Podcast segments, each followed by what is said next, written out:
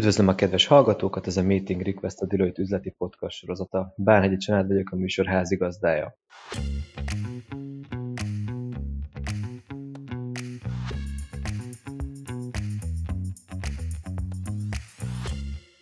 Természetesen a mai adásban is a járványi helyzettel, mégpedig adózási és jogi kérdésekkel fogunk részletesebben foglalkozni. Lesz szó az adózással kapcsolatos fizetési könnyítésekről, fogunk beszélni arról, hogy ebben a helyzetben az adóhatósági ellenőrzések hogyan zajlanak, benézzünk a bíróságokra is, és fogunk foglalkozni az utóbbi időben igen nagy érdeklődés által kísért behajtatlan követelések áfa visszaigénylésének kérdéseivel is. Sok témát terveztünk tehát mára, amiben beszélgető partnereim lesznek Takás Diana, Walter Viktória, Bereznai Henrik és Süt Attila, a Deloitte Legal ügyvédi iroda szakértői. Sziasztok! Szia! Sziasztok! A járványhelyzet kialakulása óta számos könnyítésről lehetett olvasni az adózás kapcsán. Kezdjük azzal, hogy összefoglaljátok, mik ezek a könnyítések, milyen eszközökhöz nyúlhat egy cég a jelen helyzetben. A fizetési kedvezményeknek alapvetően két nagy kategóriája van. Az egyik a fizetési könnyítés, amit maga az adóeljárási jogszabályok is fizetési könnyítésnek neveznek. Ezt akarja a részletfizetés kedvezménye, illetve a fizetési halasztás intézménye, és a másik nagy csoport pedig a mérséklésnek a, az intézménye. E, erre a két csoportra különböző szabályok vonatkoznak, ami nem is meglepő, hiszen az egyiknél az adóhatóság hozzájut ugye a befizetéshez, a mérséklésnél viszont ugye ez csökkentésre kerül. Nézzük-e az első csoportot megnézve, a fizetési könnyítések intézményét, tehát a részletfizetések és a fizetési halasztásokat megvizsgálva, Először is fontos kihangsúlyozni, hogy ezek a, ez a, ezek a könnyítési lehetőségek, ezek nem csak a járványügyi helyzetben érvényesülnek, tehát ezek általános szabályok, amelyekkel az adózók élhetnek normális körülmények között is. Azonban most van számos további kedvezmény és további enyhítés ezzel kapcsolatban, amit érdemes kihangsúlyozni. Az alapszabálya a fizetési könnyítésnek, tehát a részletfizetésnek és a fizetési halasztás kedvezményének az, hogy az adózónak legyen egy fizetési nehézsége, ami neki nem róható fel, és ez átmeneti jellegű, tehát az adó későbbi megfizetése az valószínűsíthető. Az adóhatóság ezeket a feltételeket vizsgálja meg, amikor dönt a fizetési könnyítés megadásáról, és az adóhatóság a kiadott tájékoztatóiban már biztosította az adózókat arról, hogy a hogy a járványhelyzet az olyan körülménynek tekinthető, ami, ami miatt megítélhető a fizetési könnyítés, hiszen nyilvánvalóan nem róható fel az adózónak, és várhatóan átmeneti jellegű is. Része ezek szerint most a könnyítéseknek az is, hogy most nem kell ebben az időszakban bírságot fizetni? Általános szabályok szerint a fizetési könnyítés időtartama alatt az adózónak késedelmi pótlékot kellene fizetni, de szerencsére az adóhatóság egyértelműsítette azt a tájékoztatóiban, hogy amennyiben a fizetési könnyítést a járványügyi helyzet miatt kapja meg az adózó, akkor nem fog az adóhatóság késedelmi pótlékot felszámítani. Igen, ezek voltak a legfőbb szabályai a fizetési könnyítésnek. A másik nagy csoport pedig a mérséklés lehetősége, ahol érdemes megkülönböztetni az adótartozás mérséklését, valamint a bírság, illetve a késedelmi pótlék mérséklését. Azért van ekkora különbség a két kategória között, mert általános szabályok szerint az adótartozás mérséklése kizárólag természetes személyek esetében engedélyezhető, de itt most a járványügyi helyzetre tekintettel van egy jelentős újítás, amit az április 22-én hatályba lépett kormányrendelet vezetett be, ami szerint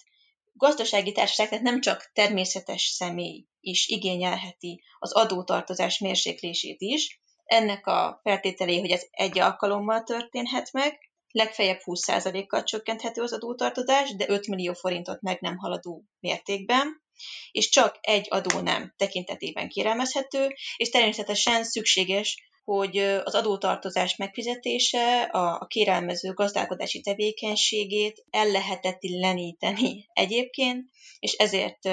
szükséges az adómérséklés engedélyezése. A bírság és a pótléktartozás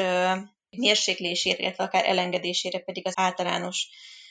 méltányos eljárás szabályai vonatkoznak. Természetesen ezt is lehet kérni, és a veszélyhelyzetre összefüggő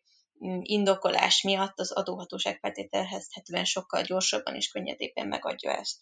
És akkor még egy utolsó dolog, amit kiemelnék a mérsékléssel kapcsolatban, az az adóelőleg mérséklés intézménye, amire az általános szabályok vonatkoznak, tehát hogyha az adózó az adóelőlegét az előző időszak adatai alapján fizeti meg, és úgy számolja, hogy egyébként majd a jövőben fizetendő adója nem fogja elérni az előleget, amit most kéne megfizetnie, akkor kérelmezheti az adóelőleg mérséklését, és itt szeretném kihangsúlyozni, hogy ezt a kérelmet az adóelőleg esedékesség időpontjáig be kell nyújtani. Tehát ebben nincsen kedvezmény. Én még egyetlen egy gondolatot tennék a dia által előadottakhoz hozzá, mégpedig azt, hogy a mostani április 21-én kiadott kormányrendelet, ugye ami 22-ével hatályos, ugye az általa bevezetett két fizetési könnyítés, illetve kedvezmény között az a lényeges kapcsolat, hogy ezt a két kedvezményt együttesen egy ugyanazon adónemre nincsen lehetőség alkalmazni. Ugye ez alatt én azt értem, hogy például áfaadónemben áll fönt 5 millió forintig terjedő adótartozásom, akkor arra igénybe tudom venni vagy a 6 havi pótlékmentes fizetési halasztást, vagy pedig 12 havi pótlékmentes részletfizetést tudok kérni. Viszont ha 10 millió forintos áfatartozásom van, abból 5 millió forintra szeretném igénybe venni ezt a, a típusú fizetési kedvezményt, úgy nem lesz lehetőségem az úgynevezett 20%-os mérséklés, vagy ugye az 5 millió forintig terjedő adómérséklésnek az igénybevételére. Tehát ez a két eljárás együttesen nem alkalmazható. Igen, ez nagyon fontos szabály. És hogyan ellenőrzi most az adóhatóság azt, hogy az adókötelezettség teljesítésével kapcsolatos akadályoztatások tényleg a COVID-19-zel függnek össze? Ez egy nagyon fontos kérdés, mert um, egyesek úgy gondolkodnának, hogy csak beleírják a, a kérelmükbe az bármilyen jellegű ö, méltányosságot igénylő kérelmükbe azt, hogy ez a, ez a COVID-dal függ össze, akkor az már zöld lámpa, de az adóhatóság ezt egyértelműsítette, hogy ő ezt meg fogja vizsgálni, hogy ez tényleg a COVID-dal függ össze, és adott két szempontot, hogy mit fog elsősorban nézni. Az egyik az, hogy megnézi, hogy ez a fizetési nehézség, vagy bármilyen akadályoztatás, ez, ez pontosan mikor merült fel, és mi ez az akadályoztatás. A másik pedig, amit, amit megnéz, főleg ugye ez a fizetési könnyítések, illetve mérsékléssel kapcsolatban, az az, hogy összehasonlítja a gazdálkodónak a, az adatait, tehát a a gazdálkodásával összefüggő adatokat és számokat a COVID helyzet előtti, illetve a COVID helyzet alatti állapotában, és ez alapján dönt arról, hogy, vagy mérlegeli azt, hogy ez tényleg a COVID helyzettel függ-e össze, és ezen a jogcímen megadható-e, vagy az általános szabályok szerinti könnyítés, vagy pedig azok a speciális ö, engedmények, amiket a, most vezettek be a veszélyhelyzet alatt. Beszéljünk egy kicsit akkor az ellenőrzésekről. Hogy állnak most az adóhatósági ellenőrzések? Csökkenő intenzitást láttok, vagy indulnak esetleg új ügyek? Itt, itt mi, a, mi a megfigyelésetek? Itt igazából az előzetes várakozásainkkal ellentétben, hogy az adóhatóság itt a, a, a most kialakult járványügyi helyzet ellenére mi azt látjuk, hogy továbbra sem lassít, nem húzta be a kéziféket, továbbra is indítanak újabb és újabb ellenőrzéseket.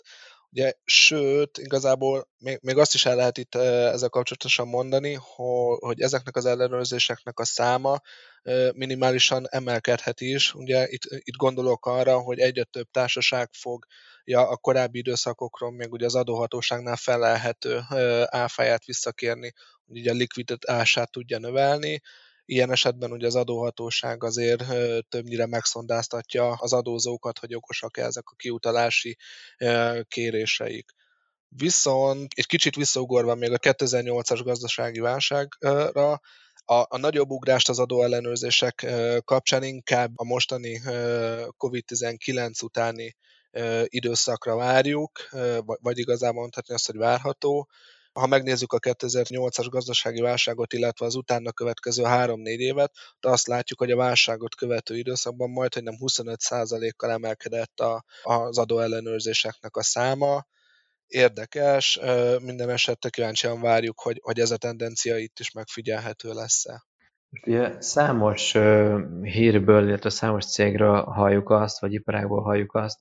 hogy a munkavállalókat szabadságra küldték, ugye gyakorlatilag szinte mindenki home office-ból dolgozik, adott esetben az irodában elérhető anyagok, például iratanyagok hozzáférése lehet, hogy időben egy picit, picit megnyúlik. Mi történik ebben az esetben, hogyha a járványhelyzet kapcsán kialakult esetleges akadályoztatás miatt a, nem tudja az adóhatóság kéréseit időre vagy maradéktalanul teljesíteni egy vállalat? Ja, hál' Istennek ebben az esetben sem kell az adózóknak kétségbe esni. Ugye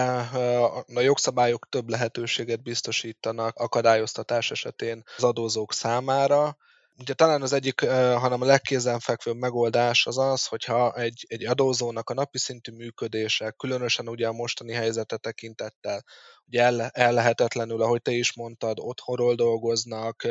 kevésbé tudják határidőre összeszedni az iratanyagot, vagy esetleg ki van harmadik felek részére szervezve az egyes adókötelezettségek teljesítése, akkor ebben az esetben az egyik legcélszerűbb megoldás az lehet, ha maga az adózó egy nyilatkozattal kéri magát az adóhatóságot, hogy az eljárás szüntesse meg, mert jelen pillanatban olyan elháríthatatlan akadályokba ütközik az eljárás lefolytatása, hogyha tovább is próbálja vinni az adóhatóság, akkor sem fog eredményre vezetni. Ugye e, ez igazából nem csak maga az adózónak a kérése alapján következhet be, maga az adóhatóság is észlelheti azt, hogy olyan eljárás akadályoztatás merült föl, amely mondjuk még egy adózó jóhiszemű eljárása mellett sem tudná biztosítani ugye a magának az ellenőrzésnek a célját, illetve annak ered, eredményességét. A másik eset, ha, ha, mondjuk az eljárás megszüntetésére nincsen lehetőség, akkor határidő hosszabbítást lehet kérni magától az adóhatóságtól, illetve az ellenőrzés lefolytatására megállapított határidőknek a kitöltését. Ugye az utóbbi, idő, utóbbi alatt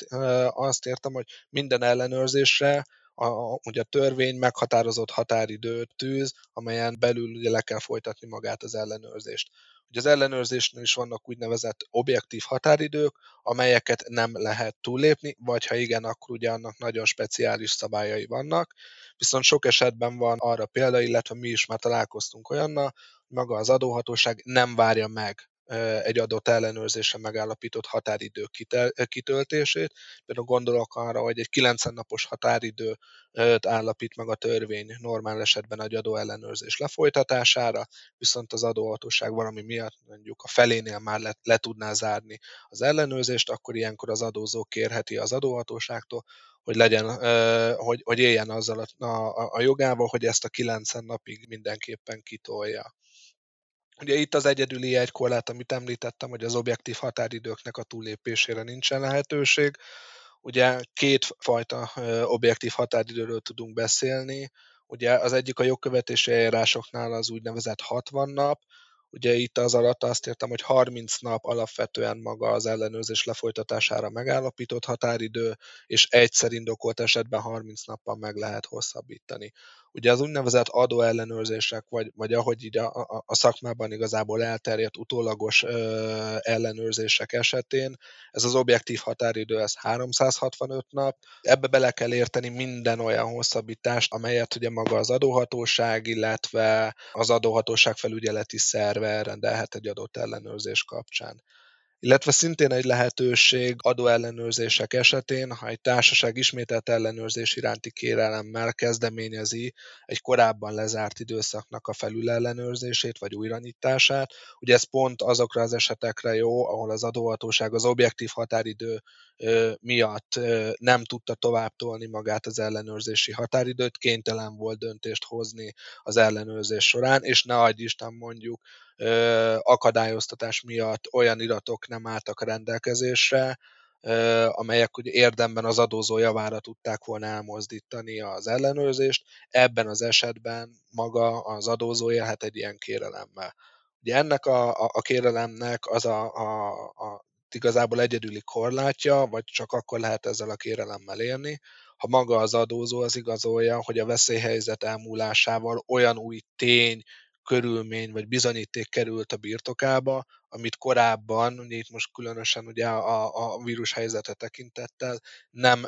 nem tudta benyújtani az adóhatósághoz, illetve mondjuk nála sem volt felelhető, mert mondjuk a, a, a társaság könyvelője kényszerszabadságon volt, vagy esetleg olyan harmadik személyek végezték az adókötelezettségek teljesítését, tehát mondjuk egy bevallások elkészítését, hogy onnan az iratbeszerzés, pláne ha esetleg külföldi SS cégben van kiszervezve ez a tevékenység, az irat megküldés az, az nem volt biztosított a meghatározott határidőn belül. És ezt még kiegészíteném azzal, hogy ahogy Henrik is említette, többször találkoztunk azzal a problémával most a COVID helyzet alatt, hogy az adóhatóságnak ketyeg ugye az ellenőrzési határideje, és közli is az adózóval, hogy ő most hamarosan le akarja zárni az ellenőrzését, tehát nem is csak le akarja, hanem a határidők miatt le is kell neki zárnia, de egyszerűen az adózó most a lelassult folyamatok miatt még nem tudott benyújtani minden adatot, minden kimutatást, minden Excel fájt, ami, ami szükséges lenne arra, hogy alátámassza a pozícióját.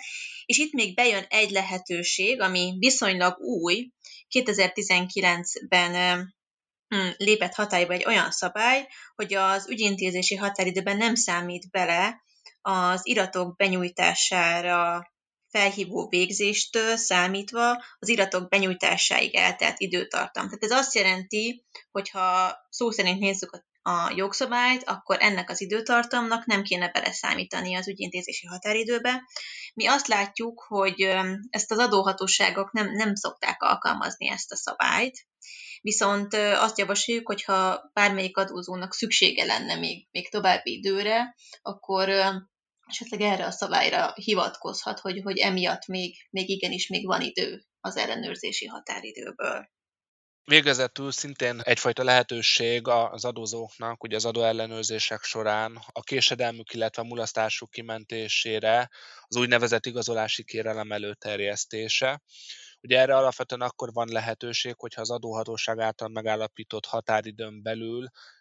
az adózó nem tudta az adóhatóság által kért iratokat teljes körülön és határidőn belül átadni. Tehát ebben az esetben egy igazolási kérelem előterjesztésével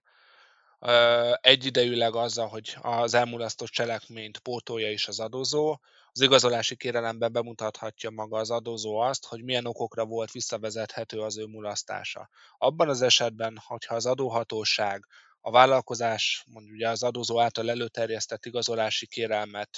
helytállónak látja és elfogadja, akkor úgy kell tekinteni, mint hogyha a vállalkozás nem is esett volna mulasztásba, az eredeti határidőket betartotta volna, Ugye a főszabály szerint egy ilyen igazolási kérelemnek most nagyon leegyszerűsítve a mulasztott cselekménytől számított 45 napon belül van lehetőség ugye ennek előterjesztésére viszont ugye ez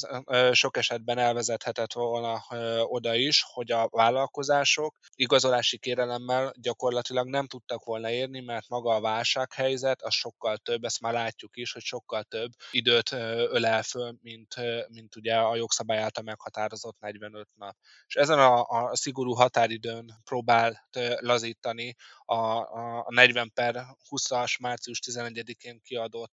kormányrendelet, amelyben előírták, illetve előírja a kormányrendelet, hogy igazolási kérelem előterjesztésére a törvényben megállapított határidő kapcsán a vészhelyzetnek az időtartalma az, az nem számít bele. Ugye ez gyakorlatilag azt jelenti, hogy egészen addig, amíg maga ez a járványügyi helyzet tart,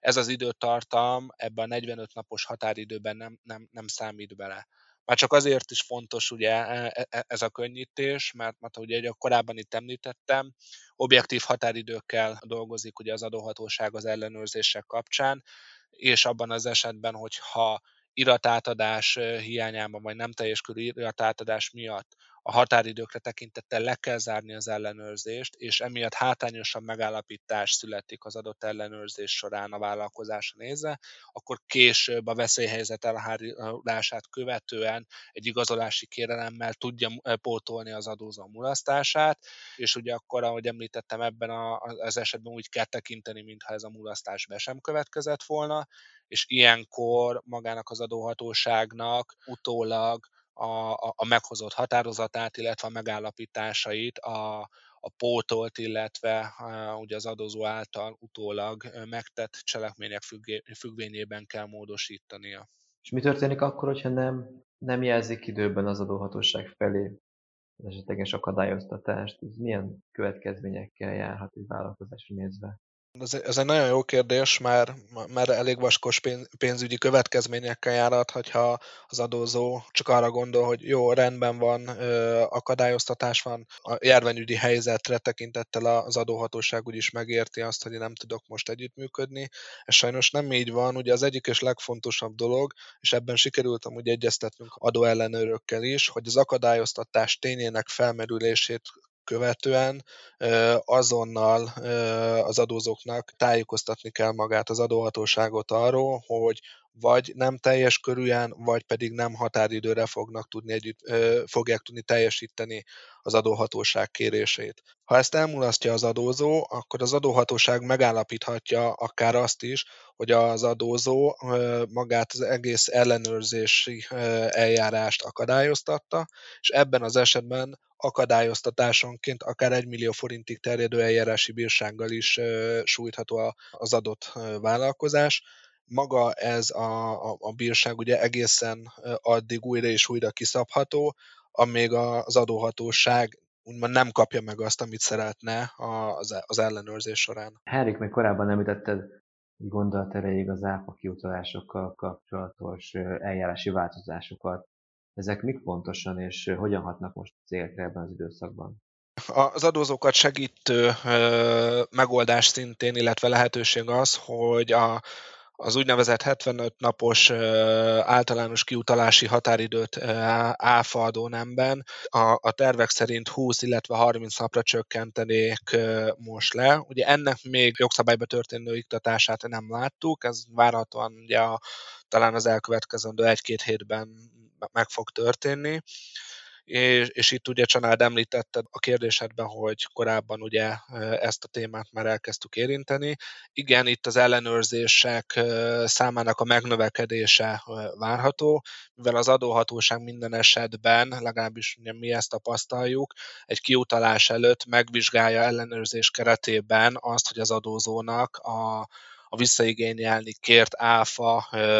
kapcsán a kiutalási igénye az mennyire megalapozott vagy sem. Hát gyakorlatilag minden intézkedés, amiről eddig beszéltünk, segíti a cégek, vagy segítheti a cégek likviditásának a növelését, ami a kialakult helyzetben létfontosságú lehet. Milyen egyéb rendelkezéseket láttok még, amiről érdemes beszélni ebben az esetben? Van ugye egy téma, ami mostanában eléggé aktuális áfában, a, a, a behajthatatlan követelések áfájának a, a, a visszaigénylése. Ez is egy a, a mostani helyzetben külön szempontból érdekes dolog, hiszen ugye most keletkeznek vélhetően azok a, azok a, azok a követelések, amik, amik később behajthatatlanná válnak, és emiatt alap csökkentésre adnak lehetőséget, hiszen ugye ahogy, ahogy eddig is beszéltünk róla, meg ahogy ez mindenki számára nyilvánvaló. Sokan küzdenek likviditási gondokkal, várhatóan, várhatóan egyre több, több szereplőt, gazdasági szereplőt elér ennek a szele, és, és emiatt is nagyon fontos azzal tisztában lenni, hogy, hogy amikor egy követelésünk behajthatatlanná válik, szerintünk, akkor, akkor milyen feltételek mentén tudjuk az ennek kapcsán felszámított és befizetett áfát visszakérni az adóhatóságtól. És akkor, és akkor mire kell figyelni? Tehát, hogy igazából mi az, amire most figyelni kell annak érdekében, hogy a beadhatatlanná váló követelések után később visszaigényelhető legyen majd az áfa? Ugye arról van szó alapvetően, hogy maga a behajthatatlan követelésekre vonatkozó áfa szabályozás eléggé új, hiszen a, az év elejétől élnek azok a szabályok, amik ezt formalizált rendszerben a, a visszaigénylés lehetővé teszi. Itt ugye a háttér röviden csak annyi, hogy ez egy ilyen régi kettősség az áfában, hogy az áfa alapvetően nem pénzforgalmi szemléletű, tehát minden vállalkozási kifizetendő pozícióban szokott lenni, ez pontosan tudja, hogy az adóhatóságot nem az érdekli, hogy, hogy mi van a, a, a bankszámlánkon, hanem hogy mit számláztunk ki, milyen ügyleteket teljesítettünk. Ezek alapján e, történik e,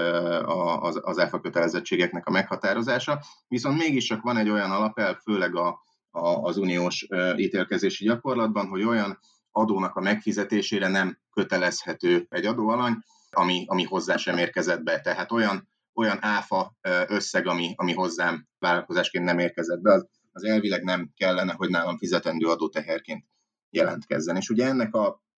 ennek a kettőségnek a feloldására szolgál ez az egész behajtatatlan követelésekre vonatkozó szabály. Bizonyos meghatározott feltételek mentén lehetővé teszi azt, hogy csökkentsük a fizetendő áfánkat a behajtatatlan követeléseinkre eső összegekkel. És a, ami miatt ez, ez, ez eddig is ugye nagyon,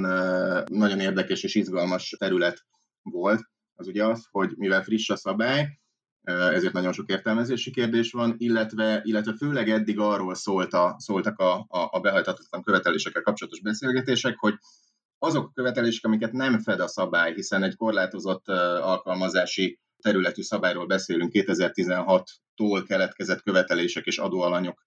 irányába fennálló követelések azok, amik egyáltalán szóba jöhetnek a, a, a szabály által fedett módon a csökkentés szempontjából. Tehát azok a követelések, amiket nem fed a szabály, azok, azokkal hogy lehet mégiscsak csökkenteni, ugye, ugye ítélkezési gyakorlatra hivatkozással,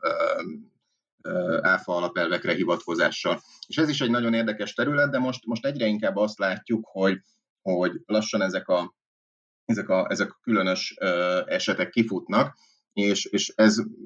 talán elhintett egy ilyen egy ilyen téves biztonságérzetet a, a, az adóalanyokban, hogy viszont amire meg jó a szabály, az meg, az meg, az meg tényleg teljesen triviális, azzal, azzal csak elkészítjük az önellenőrzést, beadjuk, és, és uh, már vissza is, uh, vissza is kapjuk az áfát. És azért, uh, azért itt, itt, itt nagyon fontos arról beszélni, hogy, hogy, hogy az első uh, pár ilyen igénylés alapján azt látjuk, hogy korán sem annyira egyértelmű ezeknek az ügyeknek sem a, sem a megítélése, hiszen, hiszen már alapvetően a, a, a kritériumrendszer is egy komplex dolog, másfelől pedig vannak olyan szempontjai az adóhatóságnak, amik akár meglepetésként érhetik a, a, az adóalanyokat, amikor a visszaigénylésüket benyújtják.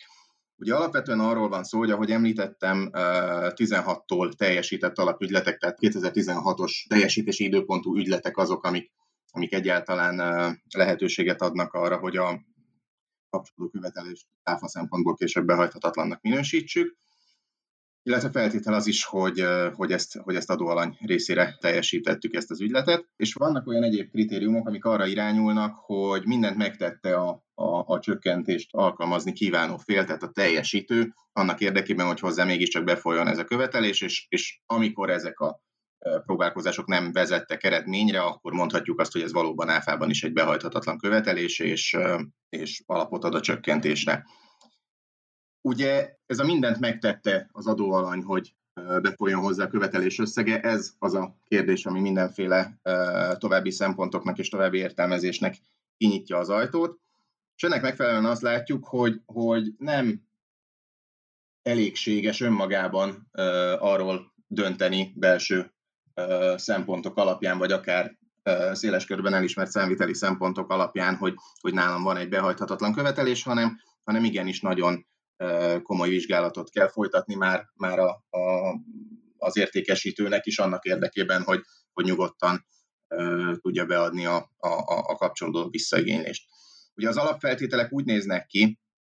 hogy említettem, hogy, hogy, hogy adóalany részére teljesített 2016-os, leg, leg, legkorábban 2016-os ügyletről beszélünk. Ugye vannak ilyen viszonylag könnyen kivipálható alapfeltételek, hogy független felek között történjen az ügylet, legyen a, a, a, az értékesítő részéről egy előzetes írásos értesítés, hogyha, hogyha a vevő még létezik, vagy van jogutódja, akkor, akkor írásban felhívja őt arra, hogy, hogy igénybe kívánja venni a, a csökkentést, illetve egyéb kellő körültekintést megalapozó feltételeket is elvár a, a szabály. Itt, konkrétan arra kell gondolni, hogy, hogy amikor én az ügyletet teljesítettem, akkor, akkor utalt-e valami arra, hogy nekem a vevőm nem fog fizetni, és behajthatatlanná válik -e ez a követelés, és hogyha az adóhatóság azt állapítja meg, hogy én, én tudhattam volna, hogy, hogy ez egy nem megfelelően biztosított követelés már a teljesítés időpontjával látszott, hogy itt fizetési nehézségek vannak, akkor, akkor, akkor valóban felmerül annak a veszélye, hogy ezt, ezt a kellő körültekintés hiányának fogja értelmezni, és megtagadja a kiutalást. Ugye el is érkeztünk ahhoz a ponthoz, ami, ami, ami nagyon-nagyon aktuálisra teszi ezt az egész kérdést, hiszen jelenleg a, a, a jelenlegi piaci helyzetben nyilvánvalóan az különösebben nem újdonság, hogyha valaki likviditási gondokkal küzd. Nem meglepő az, hogyha, hogyha akár időszakos, akár akár hosszabb ideig fennálló fizetésképtelenséggel találkozunk. Úgyhogy nagyon-nagyon érdekes és nagyon nehéz azt, azt előre tudni, hogy, hogy, hogy tulajdonképpen mi, mik lesznek azok a szempontok, amik járványhelyzet alatt keletkezett követelések kapcsán majd, majd relevánsak lesznek az adóhatóság számára, amikor elbírálja ezeket az igényeket. Ugye az, az teljesen biztos, hogy, hogy önmagában az, hogy, hogy számviteli szempontból behajthatatlanak minősítünk egy követelést, az, az, az nem elegendő. Az áfa szabálynak az időbelisége az alapvetően egyébként úgy néz ki, hogy az esedékesség óta egy évnek kellett eltelnie, tehát amikor én benyújtom az igényt, akkor abban az igényben olyan követeléseket szerepeltethetek, amik már egy éve lejártak, és, és sem, a, sem a vevőtől, sem más módon nem térült meg az én követelésemnek az összege. És azt látjuk, hogy abszolút arra van szükség mindenkinél, aki, aki, aki ezzel később élni kíván, hogy, hogy pénzügyi, jogi, követeléskezelési területeknek kell együttműködniük annak érdekében, hogy, hogy, hogy megalapozottan tudjuk majd ezeket a, ezeket a követeléseket egy önellenőrzésben áfa alapcsökkentésre felhasználni. Ugye nagyon sok, nagyon sok olyan fizetésképtelenségre irányuló eljárás van, ami külön kezelést igényel. Nagyon ugye elég csak a, a, a három alap eljárásra, a csőd, felszámolás és kényszertörlési eljárásra gondolni, amik, amik külön igényeket támaszthatnak annak vizsgálata kapcsán, hogy, hogy megfelelő körültekintéssel jártunk-e el. Ugye például, hogyha egy példát akarok mondani, akkor, akkor ugye az adószám érvényessége, a, a vevőm adószámának érvényessége kapásból lehet egy olyan kritérium, ami, ami, amit megnéz az adóhatóság. Ugye nyilvánvalóan, hogyha az ad, a vevőm adószáma érvénytelen volt az alapügylet teljesítése idején, akkor akkor felmerül, hogy én nem jártam el kellően körültekintően. Mindazonáltal egy, egy, egy, egy, egy felszámolási vagy felszámolásiból kényszertörlési bárcsapó eljárás során is, is felmerül az, hogy, hogy, hogy törlik az adószámot, arról én nem feltétlenül értesülök. Felmerül annak a kérdése, hogy, hogy, hogy mikor uh, kell bejelentkeznem ebbe a, ebbe a felszámolási uh, eljárásba, és mikor kell kifejeznem azt, hogy nekem itt, uh, nekem itt van egy követelésem. Ugye vannak, vannak egyéb adóhatósági intézkedések, létezik ugye, a, a, amik, amik alapján vizsgálható, hogy, hogy én mindent, mindennek utána jártam el a, a, a, a vevőm kapcsán. Ugye az adóhatóság tesz közzé adótartozásos listáját, létezik elvileg a lehetőség, hogy adóelkerülésről szóló értesítést küldjön üzleti partnernek az adóhatóság, tehát konkrétan kapunk egy tájékoztató levelet, hogy hogy, hogy látjuk, hogy ezzel és ezzel a céggel üzleteltél, és adóellenőrzésben azt találtuk nála, hogy adóelkerülő magatartást folytat. Létezik, létezik ennek az elvi lehetősége, ritkán láttunk ilyen, ilyen értesítést, de hogy, de hogy ez is egy olyan szempont lehet, ami, ami nyilvánvalóan azt tudja majd később alátámasztani, hogy a kellő kerültekintést nem tettük meg. Gyakorlatilag azt lehet mondani, hogy, hogy a jövő szempontjából minden adós helyzet külön áttekintést igényel, tehát mindenféleképpen jól át kell tekintenünk a követelés portfóliónkat, és, és, és meg kell nézni, hogy, hogy mik azok az intézkedések, amiket még most kell megtennünk, annak érdekében, hogy később alkalmazható legyen a követelésünkre a szabály. Ugye egy, egy másik érdekesség ugye a fizetési felszólítás, meg a fizetési meghagyás elhatárolása. Ugye egy fizetési felszólítást, ha küldünk a, a, a vevőnknek az önmagában önmagában nem sok mindenre jó a, a törvény alkalmazása szempontjából. Egy fizetési meghagyásos eljárás viszont, viszont nagyon is releváns a szabály alkalmazása szempontjából, hiszen eredménytelenség esetén ugye jó eséllyel végrehajtásba csap át, és egy eredménytelenül zárult végrehajtási eljárás az már, az már kellő alap lehet ahhoz, hogy azt tudjuk mondani, hogy hát ez a, ez a követelés ez nem, ez nem folyt be sehogyan, bár semmilyen próbálkozásunk ellenére. És ugye, hogyha ezeket, a, ezeket az alapfeltételeket megugrottuk, igazából akkor jön be ez a rendeltetésszerű joggyakorlás elve, és a szabály azt is mondja, hogy a, a követelés a rendeltetésszerű joggyakorlás elvével összhangban keletkezett, és, és azt látjuk, hogy, a, hogy az adóhatóság gyakran hivatkozik arra, hogy, hogy a kellő körültekintés irányába viszi el ezeket az ügyeket, és, és gyakorlatilag innentől kezdve elég sok minden feltétel támasztható annak érdekében, vagy annak alátámasztására, hogy, hogy, hogy lehetett volna óvatosabban eljárni. Tehát például, hogyha mondjuk olyat lát az adóhatóság, hogy korábbi számlámat nem fizette ki a, a, a vevő, de én ennek ellenére szállítottam neki tovább, akkor, akkor ugye felmerül a kérdés, hogy ha, ha már láttam, hogy, hogy ő itt az előző számlát se fizette ki, akkor, akkor, akkor miért, akkor mi, mi alapon volt abban bízni, hogy ennek a, ennek a követelésnek bejön az ellenértéke. Ugye jelenleg nagyon-nagyon nehéz követeléseket érvényesíteni, és ezért, ezért nagyon-nagyon fontos az, hogy, hogy mindenképpen komplexen tekintsük át ezeket a, ezeket a követeléseket, nem csak a követeléseinket, hanem a jelenlegi folyamatainkat is. Ugye azt, hogy, azt, hogy mi történik egy kifizetetlen számlánkkal esedékesség után, hogyan, hogyan kezeljük, milyen intézkedéseket teszünk, milyen intézkedéseket teszünk annak érdekében, hogy a vevőinket,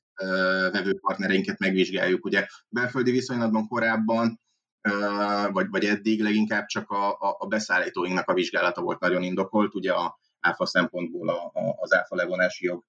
megvédése és érvényesítése érdekében. Most ez kiegészül azzal, hogy akkor, hogy akkor a, a, a vevőinket is hasonló módon tulajdonképpen le kell ellenőriznünk, hogy, hogy, hogy nem történt-e valami olyan ott, ami, ami megalapozná azt, hogy a mi kérelmünket az adóhatóság visszautasítsa. És ugye a külön finomsága a visszaigénylésnek pedig az, hogy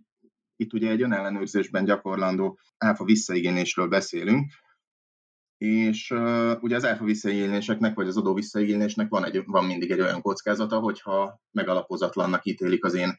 visszaigénylésemet a, a, az adóhatóságnál, akkor, akkor bírságkockázat bizony felmerül, tehát a, a, a jogosulatlanul igényelt összeg 50%-a alapesetben az, az, az bírság formájában megállapítható a, a vállalkozásnak a terhére. Úgyhogy, úgyhogy emiatt is nagyon-nagyon fontos az, hogy abszolút nem szabad ezeket a, ezeket a, a szabály által fedett követeléseket ilyen, ilyen automatikus módon megalapozottnak tekinteni olyan szempontból, hogy ez majd nekünk csökkentésre jó lesz, hanem, hanem, hanem mindenféleképpen arra van szükség, hogy ezeket, ezeket elsősorban jogi szempontból átnézzük, és tudjuk őket rangsorolni olyan szempontból, hogy, hogy egy, egy adóalapcsökkentés az lehetséges, kis kockázattal, magas kockázattal, vagy pedig, vagy pedig ez egy olyan követelés, ami, amit, amit inkább nem kellene a, a visszaigényésbe betennünk, mert, mert mondjuk az merülhet fel annak kapcsán, hogy nem, nem tettünk meg mindent, vagy nem jártunk el kellően körültekintően. Ez már csak azért is igaz, amit itt Attila mondott, mert ugye itt egy, tényleg egy, egy visszaigénylésről van szó, és, és ahogy ezt már itt említettük, az adóhatóság minden visszaigénylésnél, kiutalásnál meg fogja vizsgálni ellenőrzés keretében azt, hogy mennyire jogos az a, a, az, az adózói igény, és ténylegesen alá van-e támasztva, ahogy Attila összefoglalta, ténylegesen minden tőle telhetőt megtette azért, hogy, hogy azt a követelést megkapja. Tehát már csak ezért is célszerű minél hamarabb ugye úgy áttekinteni a folyamatban lévő követeléskezelésre irányuló, vagy követelésbehajtásra irányuló folyamatokat, hogy egy kiutalás esetén vagy kiutaláskérés esetén az adóhatóságnak már, már prezentálni tudjuk azt, hogy igen, mi minden tőlünk telhetőt megtettünk, és minden feltételnek megfelelünk, amit a, ugye a, a most hatályba lépett jogszabály elvár és előír. Pontosan, tehát, tehát nagyon-nagyon nehéz azt, azt előre látni, hogy, hogy amikor beadjuk ezt, a, ezt az önellenőrzést, és a, és a NAV-nál megjelenik a, a visszaigénylésünk, és a, a NAV elindít egy vizsgálatot a, visszaigénylésnek a jogosságára, akkor, akkor, akkor milyen követelményeket fog támasztani. Nyilván ez a, az, az adott ügyletnek a, a, a tulajdonságaitól, szektorspecifikus dolgoktól is függhet, de azt, azt, azt látjuk minden esetre már most, hogy, hogy, hogyha erre, erre készülünk, és, és tényleg a, az eddigi adóhatósági gyakorlatot nem csak behajthatatlan követelésekre, hanem általános ellenőrzési gyakorlatot figyelembe vesszük, akkor, akkor lehet azért megalapozottan felmérni azt, hogy milyen követelésünk mekkora eséllyel lesz áfa szempontból is valóban behajthatatlan olyan értelemben, hogy a, az adóalapunkat csökkentsük. Na hát azt gondolom, hogy nagyon sok mindenről beszéltünk most itt, a, itt az adó ellenőrzések kapcsán. Most nézzünk be akár egy picit a bíróságokra is, hogy mit láttok ott, hogyan vették a veszélyhelyzet kiéletésével járó kihívásokat. Hát itt a COVID-19 kirobbanása óta azért a peres eljárások lefolytatásának rendjében is nagy változások következtek be, és a szabályok tulajdonképpen napról napra változtak és változnak. Ami egyik nap még rendkívül ítélkezési szünet volt, az már a következő napon nem, és amikor még az egyik nap úgy tűnt, hogy nem lehet tárgyalást tartani, a következő már elektronikus tárgyalástartásokról jöttek a hírek, illetve a jogalkotói rendelkezések, tehát azért elég nagy volt a bizonytalanság. Ezt tulajdonképpen az OBH elnöke több körben próbálta feloldani határozataival, illetve azóta a jogalkotó is hozott olyan rendelkezéseket, amivel talán segít bennünket, jogalkalmazókat most ebben a rendkívüli helyzetben. A rendkívüli ítélkezési szünet szabályai azok teljesen megszűntek, tehát egyértelművé vált most már a veszélyhelyzet ideje alatt is, hogy az eljárási határidők azok folynak. Ebből a szempontból tehát nincs továbbiakban kétsége a jogalkalmazóknak. Másrésztről pedig bevezették egyértelműen azt a rendelkezést, hogy távmeghallgatásokat is lehetővé lehet tenni. A határidők kapcsán még olyan szempontból is változást hozott, és itt valamilyen szempontból ellentétben áll az adó ellenőrzések, vagy az adófizetések kapcsán irányadó rendelkezések, amikről szó volt, ugyanis a bírósági eljárásokban igazolási kérelmeket terjeszthetnek elő az ügyfelek,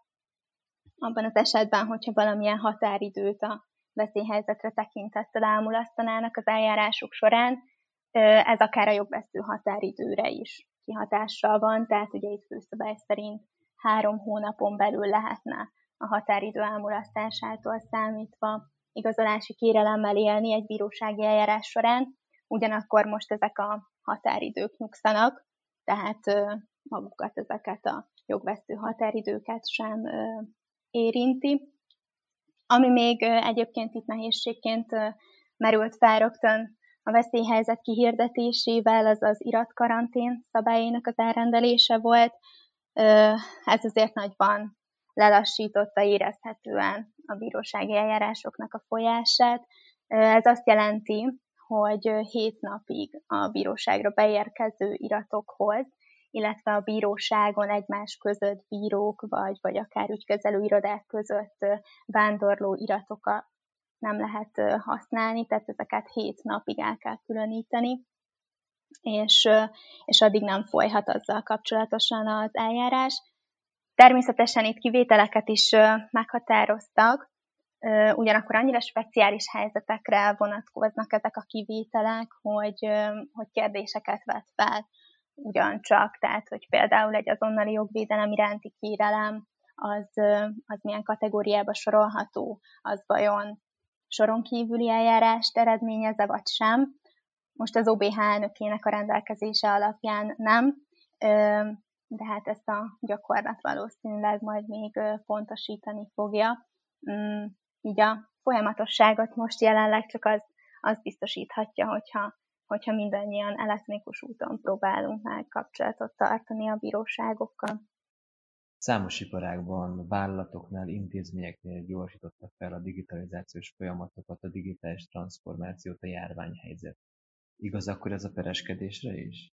Igen, igen, igaz. Lehet a kormányrendelet alapján a veszélyhelyzet idején elsősorban tárgyaláson kívül járnak el, ugyanakkor szükség esetén nyilvánvalóan írásban is szükséges lehet nyilatkozatok felvétele, de ami még ennél még fontosabb, hogyha a feleknek személyesen kellene közreműködni, vagy akár egy tanult szakértőt kellene az eljárásra meghallgatni, akkor ezt az elektronikus hírközlő hálózat, vagy egyéb elektronikus eszközök igénybevételével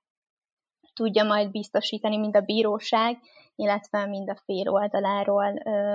ebben az, tehát ilyen, ilyen módon van lehetőség eljárni. Itt a polgári per, perek és a közigazgatási perekben van egyfajta különbség. A polgári perek esetén ugye két szakaszról beszélünk a mostani szabályozás alapján. A perfelvételi eljárás az maradt az írásbeli nyilatkozatok mellett, tehát ott elsődlegesen ilyen formában lehet eljárni, viszont az érdemi szakaszban, ahol már a bizonyítási eljárások folynak, a szakértő meghallgatása, ott az elektronikus eszközök alkalmazását teszi jogalkotónk főszabályán. Úgyhogy ezzel kapcsolatban talán már az első végzések meg is érkezhettek a, az ügyfelek vagy jogi képviselőik részére. A közigazgatási perekben ezzel szemben a tárgyaláson kívüli eljárást tette főszabályán az új vízhelyzet idejére kiadott rendelkezés, kormányrendelet.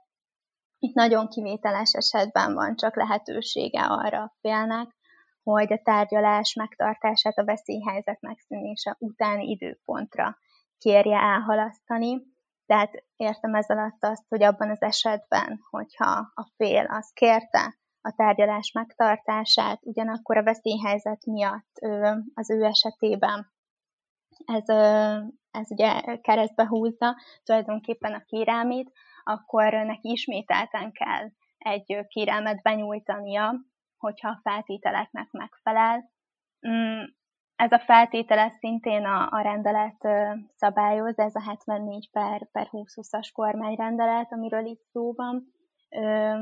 Ez alapján, hogyha keresett levél jogszabály alapján rendelkezik halasztó hatállyal, illetve akkor, hogyha a bíróság a kereseti kérelem halasztó hatályt vagy ideiglenes intézkedés nem rendelt el, akkor lesz lehetősége az ügyfélnek vagy jogi képviselőjének arra, hogy, hogy kérje a tárgyalás elhalasztását. Ennek valójában az az indoka, hogy, hogy valószínűleg nem szeretné a jogalkotó sem, hogyha, hogyha túlságosan prolongálódnának ezek az eljárások, tehát próbálja kiküszöbölni a felesleges halogatásokat, és azért szab egy ilyen nagyon szigorú keretet annak, hogy milyen esetben lehet a személyes eljárást, illetve a személyesen, személyes részvétellel folytatott tárgyalásokat kérni.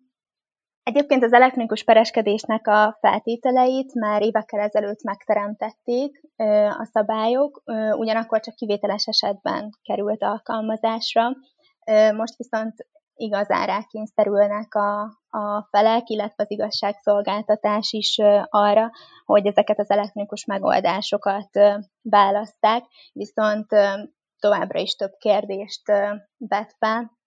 hiszen azért ezek a, ezek a rendelkezések, amelyeket most hoznak a veszélyhelyzet idején, tényleg csak egy nagyon vázlatos keretet adnak az eljárásnak, ezt tartalommal mindig a gyakorlat, illetve az OBH, a bíróságok együttes gondolkodása, illetve értekezleteik töltenek meg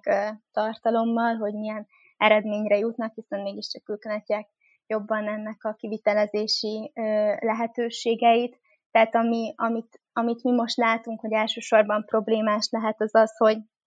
a szabályok szerint abban az esetben, hogyha távmeghallgatás történik, akkor arra egy konkrétan kialakított, ennek a célnak megfelelő helyiséget kell a feleknek igénybe venni, tehát ott kell megjelenniük. Továbbá feltétele az is a mostani szabályoknak, hogy ennek a szobának minden pontja látható kell, hogy legyen. Viszont ez a, a számos korlátozás miatt a, a járványhelyzetben elég nehezen kivitelezhető a meglátásunk szerint, ami egyfelől okozhat nehézségeket, illetve fennakadásokat az eljárás folyamatosságában, Másrészt a probléma abban is felmerülhet, hogy, hogy nem áll rendelkezésre ennyi kapacitás, ennyi távmeghallgatási eszköz, ugyanis évekkel ezelőtt már egy, egy pályázat keretében a bíróságok elkezdték fejleszteni, illetve kiépíteni a NISZ támogatásával a digitális távmeghallgatás feltételeit, de még mindig nincsenek meg ennek a, a, az egyértelmű feltételei, vagy nincs elegendő kapacitás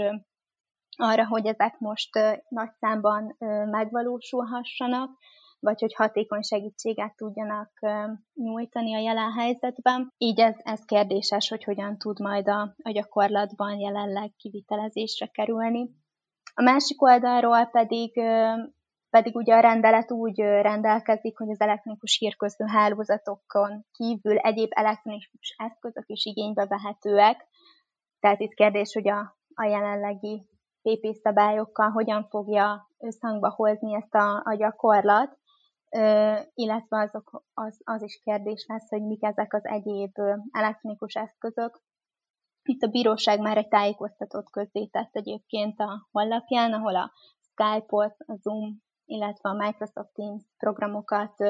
nevezte meg, de hivatalos rendelkezés ezzel kapcsolatban még, még nem látott napvilágot. És ugyanígy ide kapcsolódva ezek a táv és digitális úton való kapcsolattartás problémáját veti fel az iratbetekintés is, hiszen még mindig nagyon sok esetben inkább személyesen megjelenünk a bíróságon, fénymásolat vagy, vagy fényképes felvétel útján ö, szerzünk meg másolati példányokat egy-egy szükséges dokumentumról. Ez ugye most szintén nem lehetséges, hiszen csak a, az igazságügyi és bírósági dolgozók léphetnek be a bíróság épületébe, tehát nekünk ügyfeleknek vagy, vagy jogi képviselőknek ez, ez kizárt. Erre esetleg megoldás jelenthet a, a január 1-én felállított ügyféliratbetekintő rendszer, úgynevezett e-akta rendszer, ugyanis ide folyamatosan ö, digitalizálva töltik fel a, a dokumentumokat, amelyek egy-egy peres ügyhöz ö, kapcsolódnak. Ezért érdemes lehet most ezen az oldalon, vagy ehhez a rendszerhez regisztrálnunk, hogy, hogy biztosítsuk az eljárás folyamatosságát ennek kapcsán is. Végezetül beszéljünk egy kicsit a végrehajtásokról. Ugye a sajtóban is megjelent, hogy az adó végrehajtások is szünetelnek a veszélyhelyzet alatt. Ennek mik a részletei, részletszabályai? Ezt hogy látjátok? Igen, már a veszélyhelyzet viszonylag korai szakaszában, március 24-én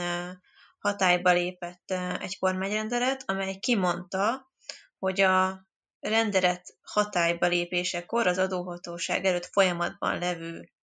adóvégrehajtások szünetelnek. Ennek a végső határideje, tehát a szünetelés időtartamának vége a veszélyhelyzet megszűnését követő 15 nap, és még olyan részletszabályokat tartalmaz ez a kormányrendelet, hogy amennyiben mondjuk a munkabérre indítottak végrehajtást és a munkáltató március 24-e előtt már levonta a munkabérből a, az összeget, a végrehajtandó összeget, de még nem utalta át az adóhatóság részére, akkor ezt a munkáltatónak vissza kell utalnia a, az adózónak, illetve hogyha március 24-ét követően történt utalás az adóhatóság részére, akkor az adóhatóság utalja vissza, és hasonló szabályok vonatkoznak, hogyha arra az esetre, hogyha a fizetési számlára, tehát a bankszámlára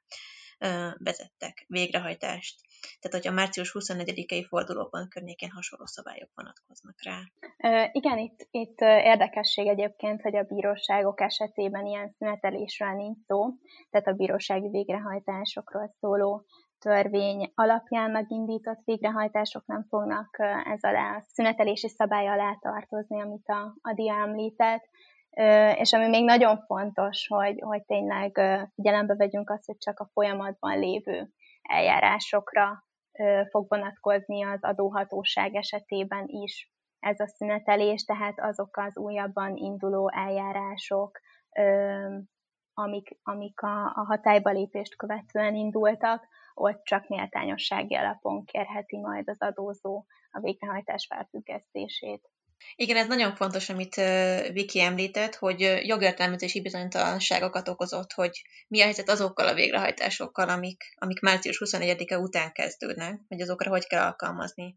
ezt a szünetelési szabályt. És gyakorlatilag egyértelműsödött az álláspont abban, amit Viki mondott, hogy ami március 24-től indul, ott arra szünetelés nem vonatkozik, és ami fontos ebben, hogy a NAV is közzétett egy tájékoztatót ezzel kapcsolatban, ahol, ahol ezt az értelmezést erősíti meg. Tehát azt, hogy március 24-e után indult végrehajtásokra, adó végrehajtásokra nem vonatkozik a szünetelés. Viszont akkor én is még itt megegyeznek egy tök fontos dolgot pont a, a, az adóvégrehajtásokkal kapcsolatosan, mégpedig azzal, hogy ugye az április 21-én kijött ugye 140 per 2020-as kormányrendelet, ugye rendezi azokat az esetköröket is, hogy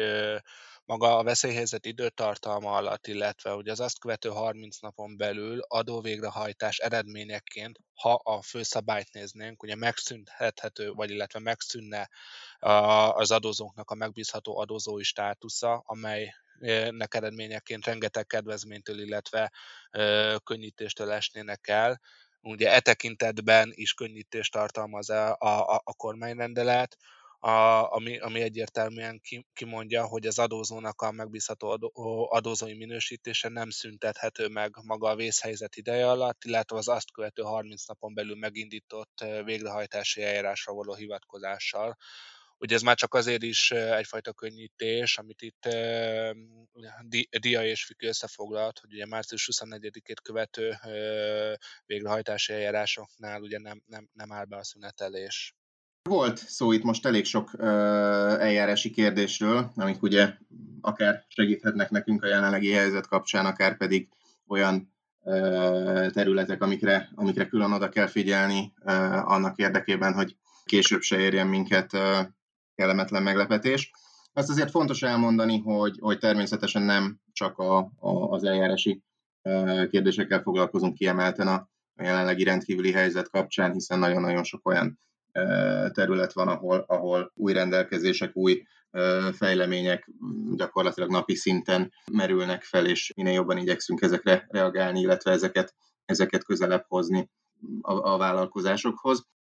Csanád, esetleg mondanál arról pár szót, hogy ezeket, ezeket a hallgatók hol találják meg, vagy mi a legkönnyebb, legelérhetőbb formája, ahol ezeket megnézhetik? Igen, köszi végre. Én is kapok egy kérdést, nem csak, nem csak felteszem őket. Ugye összeállítottunk egy COVID-19-el foglalkozó weboldalt a Deloitte.hu oldalon belül, tehát a Deloitte.hu-ra, hogyha valaki felmegy, akkor ott, akkor ott egy kattintással meg tudja találni ezt az oldalt, ahol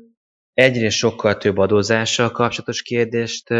is lefedünk, mint ami most ebbe a podcastba el tud hangozni, másrészt meg nem csak adózási kérdéseket is érintünk, tehát egy teljesen átfogó információforrásról van szó, ahol, ahol, a, ahol a hazai, illetve a globális kitekintéseket is összefoglaljuk és, és összegyűjtjük, és elérhetővé tesszük, tehát mindenképpen javaslom, hogy, hogy akit érdekel, az nézzen erre az oldalra, és keresse meg az őt érintő témákat és kérdéseket. Meeting request pedig hamarosan egy új adással természetesen újra jelentkezünk, nyilván akkor is a legaktuálisabb témával. A mai beszélgető partnerémnek, Takás Diánának, Walter Viktóriának, Bereznai Henriknek és Süt Attilának pedig köszönöm a szakmai hozzászólásokat és a szakértői véleményeket, és a kedves hallgatóknak pedig a figyelmüket. Találkozunk a következő Meeting Request adásban. thank you